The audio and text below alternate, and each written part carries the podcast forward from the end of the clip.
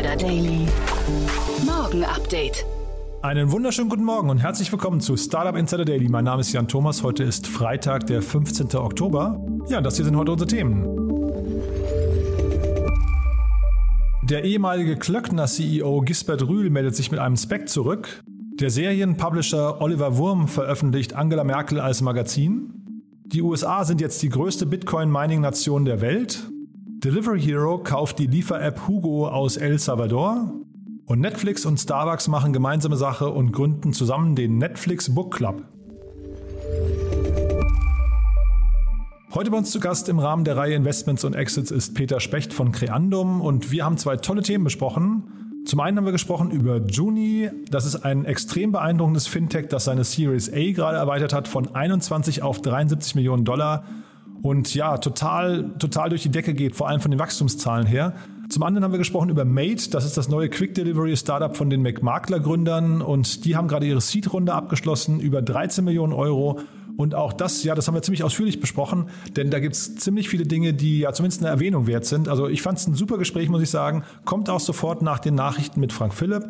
Jetzt kurz noch der Hinweis auf die weiteren Folgen heute. Bei uns zu Gast um 13 Uhr ist Irene Klemm. Sie ist Co-Founder von Edurino. Und das ist wirklich ein tolles Unternehmen. Zum einen, weil es zwei weibliche Gründerinnen sind, die das gemeinsam gegründet haben. Sie haben während Corona gegründet, weil sie gemerkt haben, der Bildungsmarkt in Deutschland hat in, in Sachen Digitalisierung echt ein Problem. Und sie haben gerade eine ganz tolle Finanzierungsrunde abgeschlossen mit vier Superstars aus der Berliner Startup-Szene als Business Angels. Also ein ganz, ganz tolles Thema. Kann ich euch wirklich nur empfehlen, nachher reinzuhören. Das kommt, wie gesagt, um 13 Uhr. Und um 16 Uhr geht es dann in den Medizinbereich. Da ist bei uns zu Gast Martin Buhl, der Founder und CEO von Cure Finance. Und die bauen quasi ein Finanzökosystem auf für Ärzte und für Zahnärzte und so weiter, also für den Medizinbereich. Ist auch ziemlich spannend, ist ein ziemlich dickes Brett, aber ja, Martin ist da guter Dinge, dass sie das hinbekommen und sie haben auch gerade eine Finanzierungsrunde abgeschlossen über 1,2 Millionen Euro angeführt von VR Ventures. Also ja, hat Hand und Fuß. Das dann, wie gesagt, um 16 Uhr. Am besten mal in beide Folgen reinhören. Ich glaube, es lohnt sich auf jeden Fall. Man kann ja einfach viel lernen, wenn man zuhört, wie andere das machen. Also von daher meine Empfehlung, 13 Uhr und 16 Uhr hier auf dem Kanal. Jetzt, wie gesagt, die Nachrichten mit Frank Philipp. Danach dann Peter Specht von Creandum und vorher, wie immer, ganz kurz die Verbraucherhinweise. Startup Insider Daily. Nachrichten. Well, now I am Gisbert Rühl meldet sich mit Speck zurück. Der ehemalige CEO des Duisburger Stahlhändlers Klöckner, Gisbert Rühl, kündigt an, ein Startup mit Nachhaltigkeitsfokus an die Börse zu bringen. Dabei wird es sich um einen sogenannten SPAC als Mantelgesellschaft handeln. Die Abkürzung steht für Special Purpose Acquisition Company, die später mit dem noch unbekannten Startup im Bereich Nachhaltigkeit fusionieren soll. Ziel sei es nun, mindestens 125 Millionen Euro einzusammeln. Rühl betonte, gerade bei sozialen, umweltfreundlichen und verantwortungsvollen Unternehmen ist Deutschland führend und gab sich überzeugt, dass es viele aussichtsreiche Technologiefirmen im Energie- und Lebensmittelbereich gebe, die den CO2-Ausstoß reduzieren. Co-initiiert wird der SPEC von den beiden Investoren und Unternehmern Florian Fritsch und Josef Brunner. Gemeinsam wollen sie nun ein Startup mit einer Bewertung zwischen 500 Millionen Euro und 1,5 Milliarden Euro übernehmen. Dieses muss aber, anders als beispielsweise beim jüngsten Spec des Flugtaxiunternehmens Lilium, unbedingt über ein marktfähiges Produkt verfügen. You have to invest if you want to restore balance to the world. Doppelt bis dreifach höhere Investitionen in IT und Digitalisierung nötig. Im Hinblick auf die digitale Transformation für den technologischen Fortschritt und Wachstum rangiert Deutschland bei der Anwendung digitaler Technologien in der Wirtschaft im EU-Vergleich bestenfalls im Mittelfeld. Um die Gründe dieser schwachen Positionierung zu identifizieren, hat KfW Research, ein Tochterunternehmen der Kreditanstalt für Wiederaufbau, untersucht, wie hoch die IT-Investitionen in Deutschland im internationalen Vergleich sind. Dabei zeigt sich, dass diese, bezogen auf das Bruttoinlandsprodukt in Deutschland, deutlich hinter jenen anderer großer nach Wirtschaftskraft vergleichbarer Staaten zurückliegen. Um mit Ländern wie etwa Frankreich, Japan oder Großbritannien zumindest gleichzuziehen, müssten die jährlichen IT-Investitionen in Deutschland auf das Doppelte bis Dreifache, das heißt von zuletzt 49 Milliarden auf 100 bis 150 Milliarden Euro steigen. Angela Merkel bekommt eigenes Magazin. Der bekannte Journalist, Verleger und Bundesverdienstkreuzträger Oliver Wurm, der bereits die Bibel und das Grundgesetz als Magazinform herausbrachte, kündigt eine Zeitschrift über die Kanzlerin Angela Merkel an. Das neue Magazin Die Kanzlerin, auf dessen Cover eine fiktive, in schwarz-rot-gold gekleidete Merkel zu sehen ist, soll einen Rückblick auf ihre 16 Regierungsjahre bieten. Die Inhalte sind ein munteres Potpourri, unter anderem eine Übersicht aller Merkel bezogenen Eilmeldungen, die die deutsche Presseagentur in der Regierungszeit Merkels verschickt hat. Das Heft erscheint am heutigen Tag mit einer Startauflage von 20.000 Exemplaren zum Preis von 10 Euro. Delivery Hero kauft zentralamerikanische Liefer-App Yugo auf. In einer Pressemitteilung hat der Lieferdienst Delivery Hero mitgeteilt, Teile der im zentralamerikanischen Raum etablierten App Yugo erworben zu haben. Das in El Salvador gegründete Unternehmen liefert Kunden Essen, Lebensmittel sowie Arzneimittel. Außerdem bietet die Yugo-App auch Marktplätze für weitere Schnelllieferungen sowie Finanzdienstleistungen. Die Übernahme soll im ersten Quartal 2022 abgeschlossen werden, wodurch sich Delivery Hero in sechs zentralamerikanischen Märkten eine erweiterte Präsenz mit insgesamt 1,3 Millionen registrierten Nutzern verschafft. Dazu zählen Guatemala, El Salvador, Honduras, Nicaragua, Jamaika sowie die Dominikanische Republik.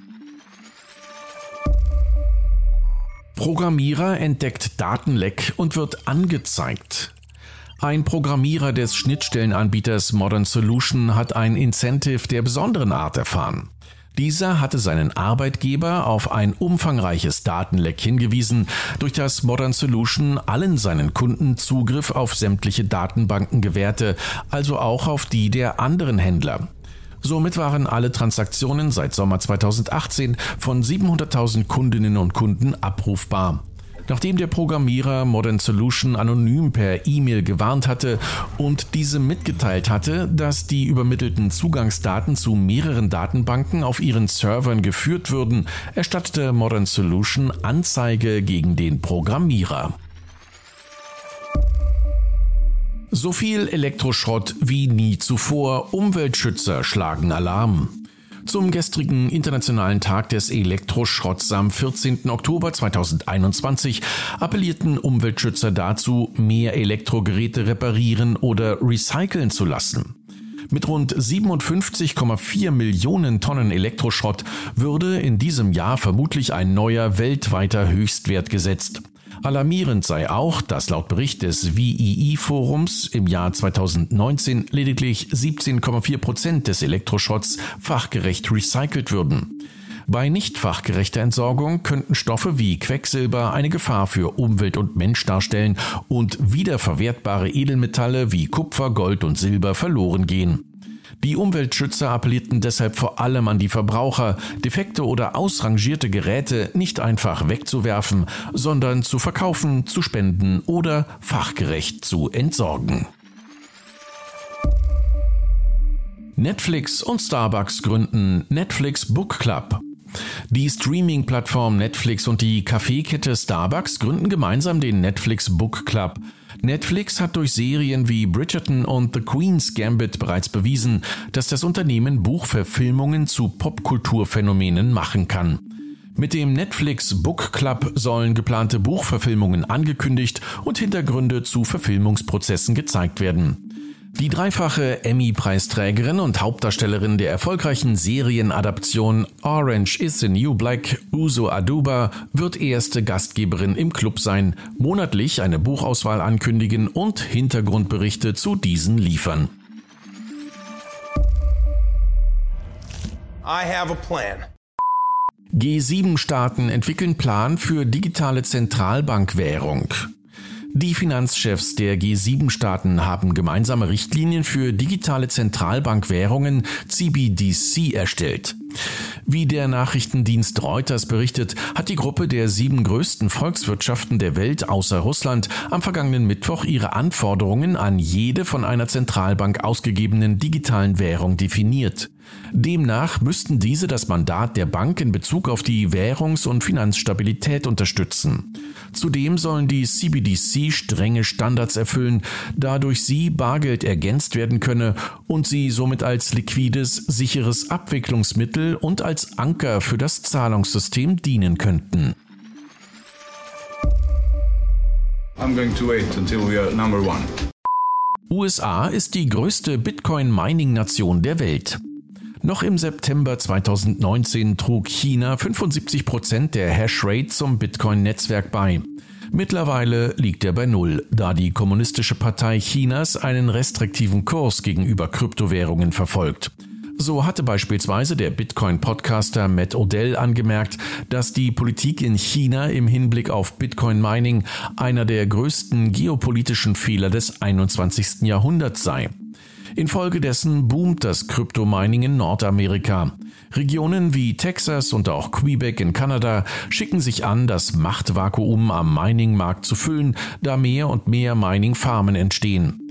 Aktuell beträgt der sogenannte Hash-Anteil der USA schon etwa 35 Prozent und ist somit heute die größte Mining-Nation der Welt. Auch Deutschland zieht am ehemaligen Mining-Weltmeister China vorbei und verzeichnet aktuell 4,5 Prozent der globalen Hashrate. NASA möchte die ersten Menschen auf die Jupitermonde schicken. In einer neuen Forschungsreihe unter der Leitung des Jet Propulsion Laboratory der NASA wurde vorhergesagt, was in den nächsten Jahrhunderten im Bereich Weltraumforschung alles erreicht werden kann. Die Vorhersagen gehen bis ins 24. Jahrhundert. Zu den zukünftigen Missionszielen zählen ausgewählte Objekte im Asteroidengürtel sowie bestimmte Monde von Jupiter und Saturn. Diese Ziele sollen noch vor Ende des 21. Jahrhunderts angesteuert werden. Das Paper beinhaltet ein Modell, das auf empirischen Daten der Weltraumforschung und der Rechenleistung aus den ersten sechs Jahrzehnten des Weltraumzeitalters basiert. Dieses Zeitalter begann 1957 mit der Einführung von Sputnik 1. Startup Insider Daily. Kurznachrichten. Bei der Auktion Wissenschaft und Naturgeschichte können Interessierte aktuell ein Relikt der Tech-Geschichte ergattern, den Macintosh Classic 2 aus den frühen 90er Jahren. Der Bildschirm mit dazugehöriger Maus und Tastatur wurde von Apple-Gründer Steve Jobs signiert sowie von Co-Founder Steve Wozniak. Das Exemplar wird aller Voraussicht nach für 25.000 bis 40.000 Dollar verkauft werden. Der Online-Übersetzer DeepL legt mit seinem neuen iOS-Update nach, welches nützliche Funktionen mitbringt. So lässt sich mit iOS 15 die Kamera benutzen, um Live-Texte in eine andere Sprache zu übersetzen. Ferner wurde die Möglichkeit hinzugefügt, Dateien und Text in Fotos übersetzen zu lassen, sowie alternative Übersetzungen für kurze Sätze zu sehen. Im Schnitt landen laut TechCrunch.com 90 Millionen neue Videos täglich auf der Videoplattform TikTok. Aber nicht alle bleiben. Über 81.000 Clips löschte das Unternehmen nach eigenen Angaben zwischen dem 1. April und dem 30. Juni 2021. Vor allem sei der Schutz von Minderjährigen ein Grund für das Löschen von Clips. Unternehmen werben verstärkt mit Homeoffice-Optionen um Mitarbeiterinnen und Mitarbeiter. Das zeigt eine Analyse der Stellenausschreibungen des Jobportals Indeed. Inzwischen weist fast jede zehnte Stellenausschreibung darauf hin, dass Homeoffice dauerhaft oder teilweise möglich ist. Im Rahmen einer freiwilligen Initiative möchte das Unternehmen Airbnb Wohnangebote in Wiens Gemeindebauten von der Plattform nehmen. Das betrifft Unterkünfte, wo zumeist ein Untervermietverbot besteht. Damit möchte Airbnb mit einem Fünf-Schritte-Plan in eine faire Zukunft gehen und den freien Wohnungsmarkt in Österreich nicht weiter behindern. Und das waren die Startup Insider Daily Nachrichten vom Freitag, den 15. Oktober 2021. Jetzt geht es weiter im Programm mit Investments und Exits. Startup Insider Daily. Investments und Exits. Ja, dann freue ich mich. Peter Specht ist wieder hier von Creandum. Hallo Peter. Hi Jan, schön mal wieder bei dir zu sein. Freut mich auch sehr. Und du, bevor wir in die Themen einsteigen, die du mit, also die du quasi mitgebracht hast oder die ausgesucht hast, ich habe gesehen, ihr habt euer erstes Investment in Polen gemacht. Exakt, ähm, haben wir gestern announced. View Storefront, eine headless ähm, E-Commerce Frontend-Plattform und äh, ist ja tatsächlich unser erstes Investment in Polen. Wir haben uns in der Vergangenheit schon einige Themen immer mal wieder äh, in dem Markt natürlich auch angeguckt.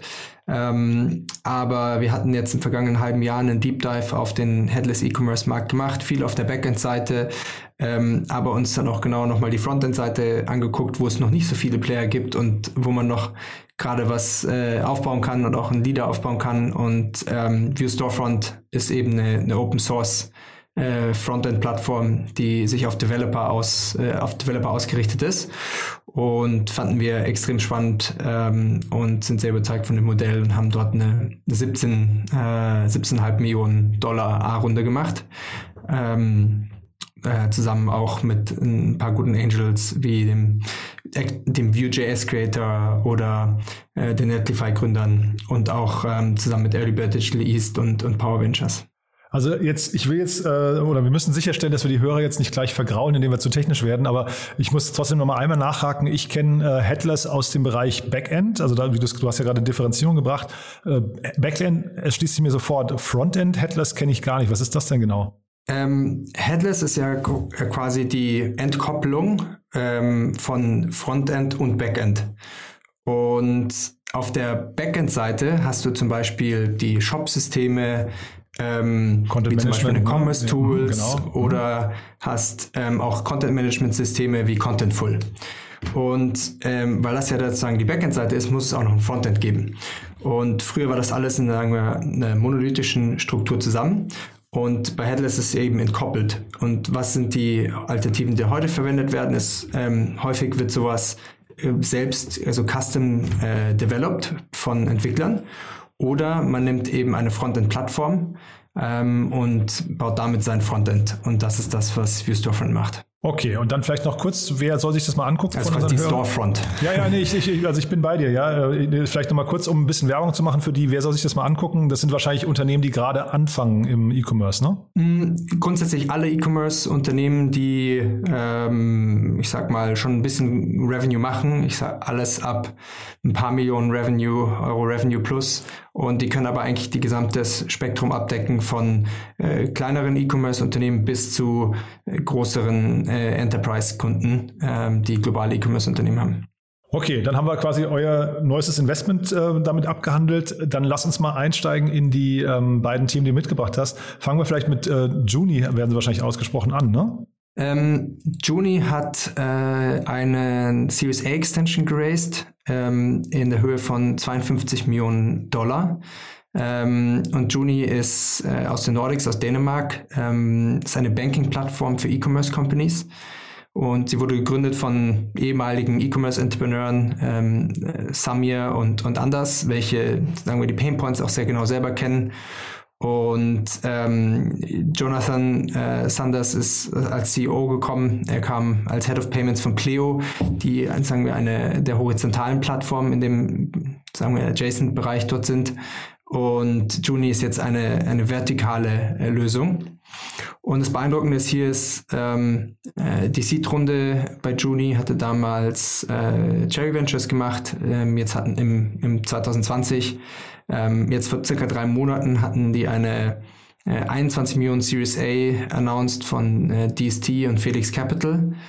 Und äh, jetzt drei Monate später äh, direkt noch eine 52 Millionen Extension draufgelegt äh, von EQT Ventures in der Series X Extension. Ähm, also vom Funding Signaling eine extrem starke und beeindruckende Entwicklung und definitiv ein, ein Zeichen äh, über die gute Entwicklung. Sie haben auch in ihrer Release etwas mehr dazu erzählt.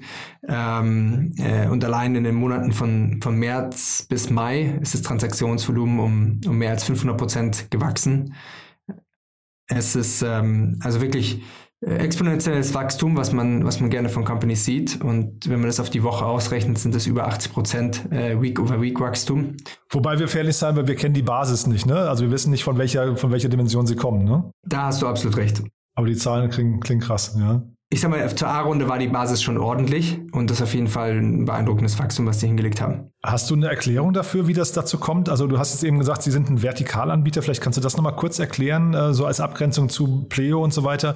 Weil äh, begründet sich damit schon das Wachstum? Nee, also folgendes. Äh, Uni ähm, bietet Banking Services an, die äh, vertikal auf E-Commerce-Unternehmen zugeschnitten sind. Also man kann sich das vielleicht ein bisschen vorstellen wie einen, einen Moss oder einen Pleo, ähm, äh, aber eben auf das E-Commerce äh, Vertical fokussiert und damit auch ähm, spezielle Features anbieten zu können, die insbesondere im E-Commerce-Bereich wichtig sind und ähm, Juni bietet zum Beispiel auch eine Cashback-Funktion von einem Prozent an, die auch sehr attraktiv in dem Bereich ist. Und was, ähm, was man dort macht, ist Zahlungen, dass man seine Zahlungen quasi über die, die Juni-Card macht, äh, auch virtuell und äh, dort eben verschiedene virtuelle Visa-Karten ähm, hat, um dann Online-Marketing dazu bezahlen oder ähm, sonstige jegliche Online-Aktivitäten oder Shopify etc. Ähm, über, die, über das Kartensystem laufen zu lassen. Die, die Größe der Runde ähm, ist insbesondere auf, auf explosives Wachstum zurückzuführen. Ähm, und ich glaube auch, dass es grundsätzlich ähm, äh, Payments auch ein Markt ist ähm, oder der Bereich, man sieht es ja auch mit, mit Pleo, Moss etc., ein Markt ist, der sehr gut äh, finanziert ist und auch das Modell relativ ähm, bewiesen im horizontalen Play zumindest schon ist und mit einem starken Wachstum dort sehr gut die Fantasie auslöst, warum das auch vertikal ähm, extrem gut funktionieren kann. Aber Sie haben sich wahrscheinlich schon mit dem Thema digitales Marketing, Dropshipping, E-Commerce habe ich gelesen. Das sind wahrscheinlich schon die, die Bereiche, ähm, so ein bisschen die, die, die Kirsche auf der Torte. Ne? Also da haben Sie sich wahrscheinlich so den, den besten Bereich fast rausgesucht, oder?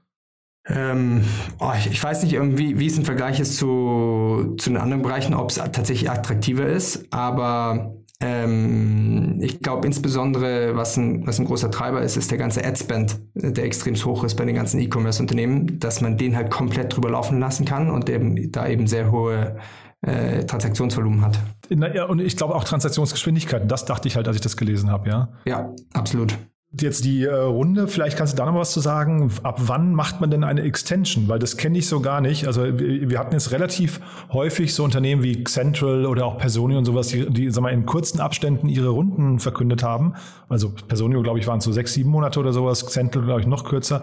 Ähm, das waren in beiden Fällen aber jeweils neue Runden. Ab wann spricht man denn von einer Extension? Das ist ein sehr guter Punkt. Wenn du mich fragst, ist es einfach Marketing und Kosmetik. okay. Es, es gibt aktuell einen Trend im Markt, dass dass manche Companies sagen, okay, wir müssen unsere Runde lieber Pre-Seed nennen, weil dann können wir nochmal eine, eine Seed raisen und müssen bis zur Seed nicht mehr so viel proven oder ähm, können dann, lass es eine A-Runde nennen, weil ähm, es klingt beeindruckender, wenn wir jetzt eine 20 Millionen A-Runde raisen, als wenn wir jetzt eine 20 Millionen B-Runde raisen.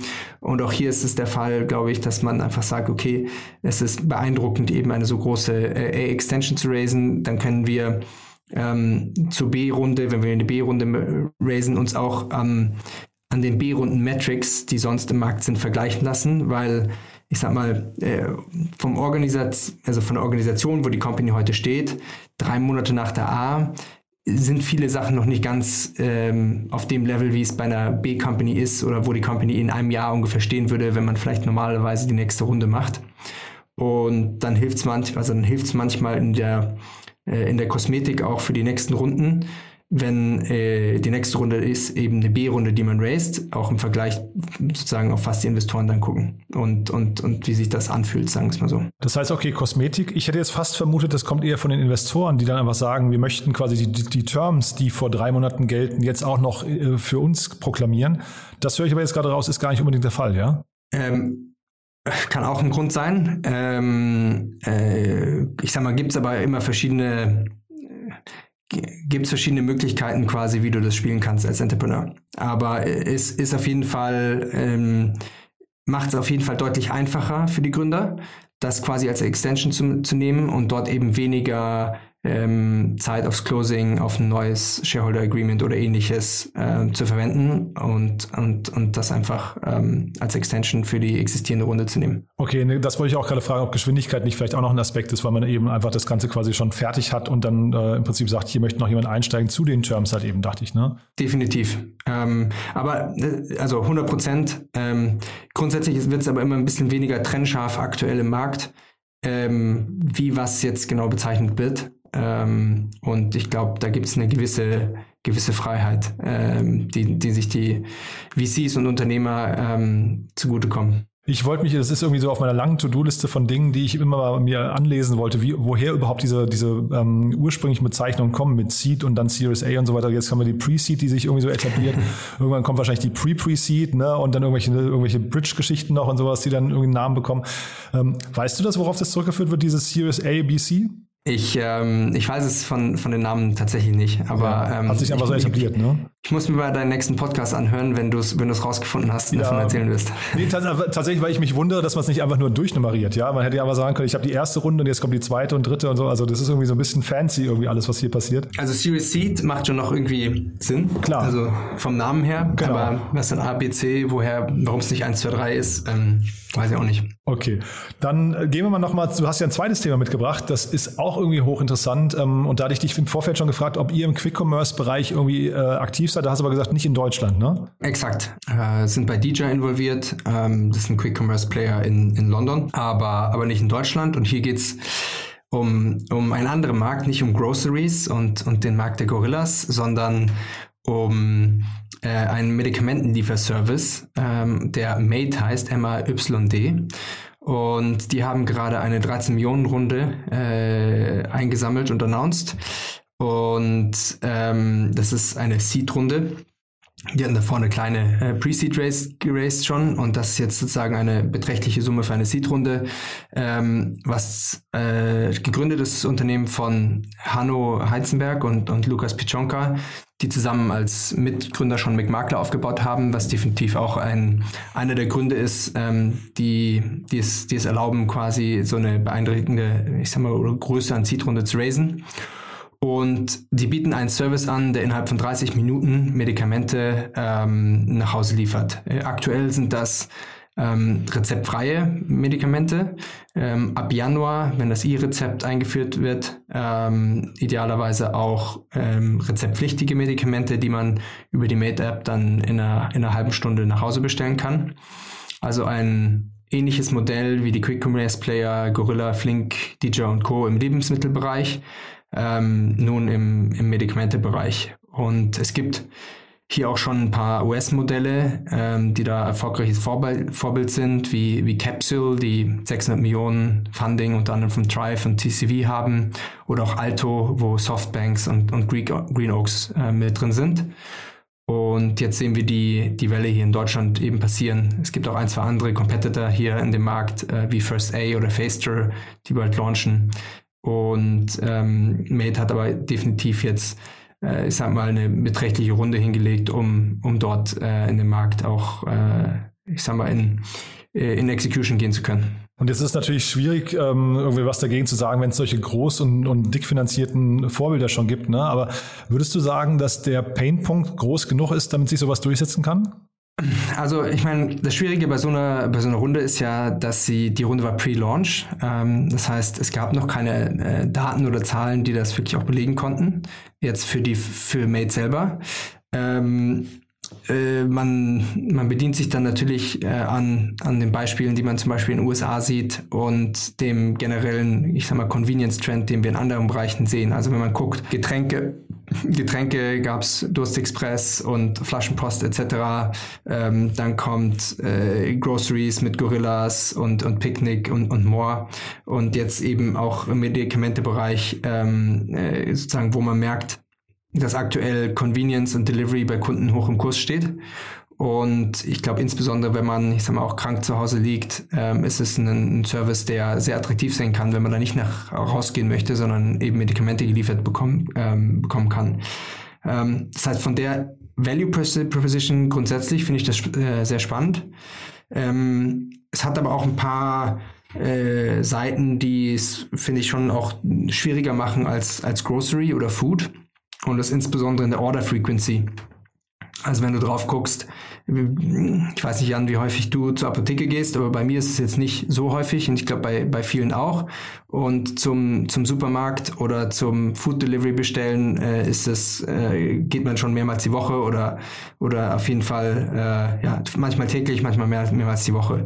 Und ähm, ich bin hier interessiert zu sehen, wie sich der, wie sich der Lifetime Value sozusagen bei denen entwickelt und wie der aussieht und ob die Order Frequency wirklich hoch genug ist, dass man dort eben äh, pro Kunden attraktive Lifetime Value und versus Kundenakquisitionskosten hinkriegt und auch eine sehr gute Auslastung der Flotte äh, quasi für das Quick-Modell, Quick-Commerce-Modell erreicht. Ähm, das wird äh, operativ spannend zu sehen. Also dieses Vorhalten der Flotte, ne, damit man wirklich dieses Leistungsversprechen einhalten kann, da würde ich jetzt auch ein großes Fragezeichen dran machen. Das ist im Quick Commerce also jetzt Grocery wahrscheinlich total planbar irgendwann, aber jetzt hier würde ich sagen, bis du hier verlässliche Kohorten hast, wo du genau weißt, ich muss am Donnerstagnachmittag, keine Ahnung, 70 äh, äh, Fahrer in Berlin an verschiedenen Standorten bereithalten, weil da die, die Peaks sind oder so, das wird doch Ewigkeiten dauern. Das heißt, da verbrennt man doch wahrscheinlich noch mehr Geld als die, als die ähm, Grocery-Anbieter, oder?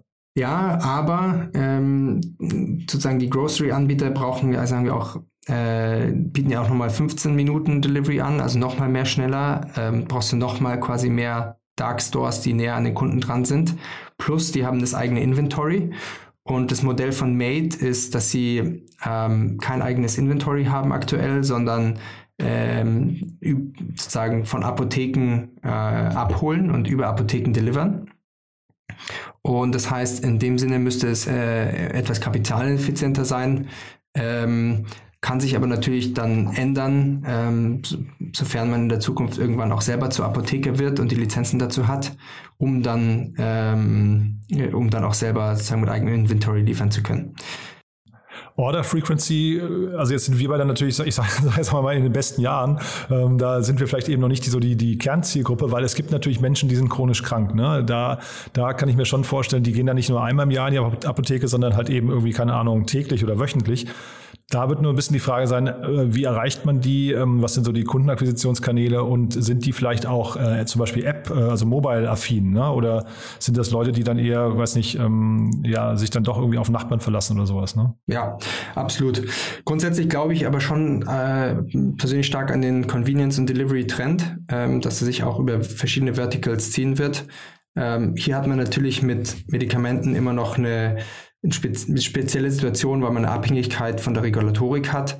Ähm, ich glaube, also die, die E-Prescription, die nächstes Jahr kommt, wird dort ein wichtiger Schritt sein, dass dort auch wirklich mehr delivered werden kann und auch rezeptpflichtige Medikamente ähm, in, den, in den Basket aufgenommen werden können, die natürlich auch nochmal preislich sehr attraktiv sind. Ähm, aber ähm, grundsätzlich, wenn wir uns die verschiedenen Verticals angucken und die verschiedenen Regionen und auch die Proofpoints aus den USA haben mit dem Modell, äh, denke ich, dass es ähm, auf jeden Fall ein, ein interessantes, äh, interessantes Modell äh, auch für Europa ist. Also ich will jetzt, ich meine, die Investoren, die da jetzt reingegangen sind, äh, 468, äh, Early Bird und Target, sind natürlich irgendwie auch jetzt keine, das also sind ja keine No-Names. Ne? Das heißt, die wissen schon, was sie tun, glaube ich. Ich habe mich nur, letzter Punkt hier nochmal dazu, die Verteidigbarkeit des Geschäftsmodells. Da habe ich mich gefragt, was hindert denn jetzt ein Gorillas oder auch ein Volt oder so äh, oder Delivery Hero und so, äh, Foodpanda, was hindert die daran, das irgendwie einfach mitzumachen? Zwei Sachen. Verteidigbarkeit sehe ich ähnlich wie du, dass das ein Punkt ist, der der ein Fragezeichen ist. Also ich sehe hier nicht unbedingt die, die starke Defensibility, die im Produkt sozusagen oder im Execution-Modell mit drin ist. Ähm, zur Abgrenzung zu Gorillas, äh, glaube ich, gibt es schon ein paar Punkte. Ähm, da, wenn ich dort richtig informiert bin, man im Medikamentebereich ähm, auch gewisse andere Anforderungen hat. Und insbesondere bei rezeptpflichtigen Medikamenten ähm, auch sichergestellt werden muss, dass ähm, das Medikament rezeptpflichtig nur per Person XY ankommt und ähnlich wie sozusagen die äh, Medikamente nur die Apotheke verkaufen darf ähm, und da sozusagen höhere Anforderungen gibt, dasselbe man auch im Delivery-Bereich hat. Und ähm, ich weiß jetzt nicht, aber ich kann mir gut vorstellen, dass die Fahrer dort auch gewisse Schulungen brauchen oder oder oder ähnliches oder Erlaubnisse Und daher wird es wahrscheinlich erstmal noch nicht so einfach sein, das einfach bei einem Gorillas-Fahrer mit, mit in den Ranzen äh, hinten reinzuschmeißen. Ähm, äh, zumindest auf der operativen Seite gibt es ein paar Abgrenzungen. Wie das langfristig aussehen wird, ähm, ist, glaube ich, doch, natürlich doch ein fairer Punkt. Ähm, ob es sozusagen wirklich für jeden Bereich Vertikalisierung geben muss oder ob es auch manche Sachen noch mehr gebündelt äh, im, ange angeboten werden können. Und dann äh, allerletzte Frage, die habe ich mir eben noch aufgeschrieben, weil du hast vorhin so gesagt, diese, diese Runde hat was damit zu tun, dass es eben die Mac-Makler-Gründer sind, ne? die, also die, die Rundengröße, die ja wirklich beachtlich ist mit 13 Millionen. Ähm, siehst du denn Parallelen zu Mac-Makler an irgendeiner Stelle? Oder weil ich habe zwischen den beiden Modellen gar keine Schnittmengen gefunden und habe mich dann gefragt, wie kommen die jetzt eigentlich auf die Idee, das zu machen? Ähm, siehst du da eine Brücke? Nee, also zum Maklermodell nicht wirklich. Ich glaube, mein Kommentar bezieht sich insbesondere ähm, insbesondere darauf, dass es eben trotzdem erfahrene Gründer sind, denen man, denen man zutraut, eben Company Building zu machen, Hiring zu machen und ich sag mal etwas weniger Execution Risk äh, zu haben. Ähm, und dass solche Gründer dann meistens auch schaffen, mehr einfach mehr Vertrauen zu haben und, und größer zu raisen. Äh, wenn ich richtig informiert bin, haben, hat Mate auch schon ein recht breites Team äh, vor dieser Runde auch aufgebaut gehabt. Also es waren jetzt nicht nur die beiden Gründer, sondern haben auch ähm, äh, einige Leute eben auf VP-Level und, und, und Mid-Management-Level auch schon eingestellt und dort ein recht, recht starkes Team auch schon zusammengebaut vor dieser Runde, was eben ähm, jetzt normal etwas weiter ist als auf normalem Seed-Level.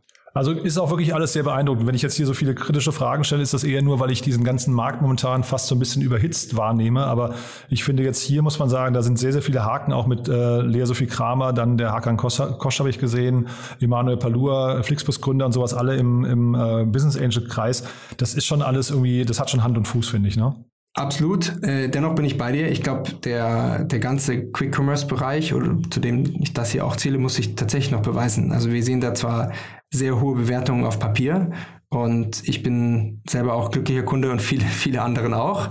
Ähm, aber insbesondere zum Thema Unit Economics ähm, und Sustainability dieser Businessmodelle äh, muss ich das tatsächlich noch über die Zeit, ähm, über die Zeit beweisen. Und ich finde, es gibt hier ähnliche Parallelen zu, zu den Scootern, die am Anfang ja auch extremst gehypt waren und extremst kapitalintensiv waren und über Zeit ähm, jetzt aber immer mehr zeigen können, dass äh, die Scooter langlebiger sind, dass sich die Unique Economics ähm, ähm, lohnen und attraktiver sind.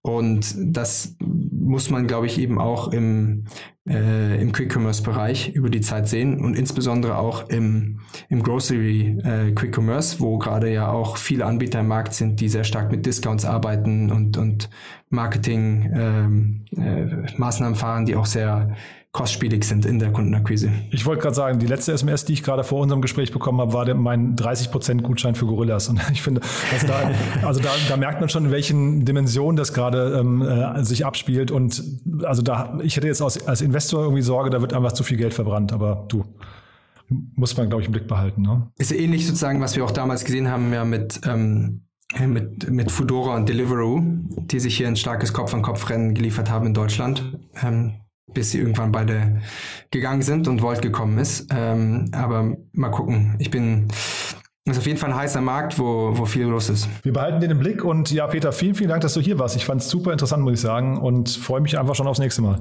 Cool. Jan, vielen Dank dir.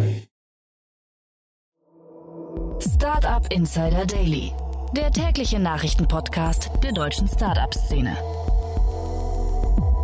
So, das war's für heute Vormittag. Das war Peter Specht von Creandum. Vielen Dank nochmal, Peter. Ich fand es zwei super interessante Themen, muss ich sagen.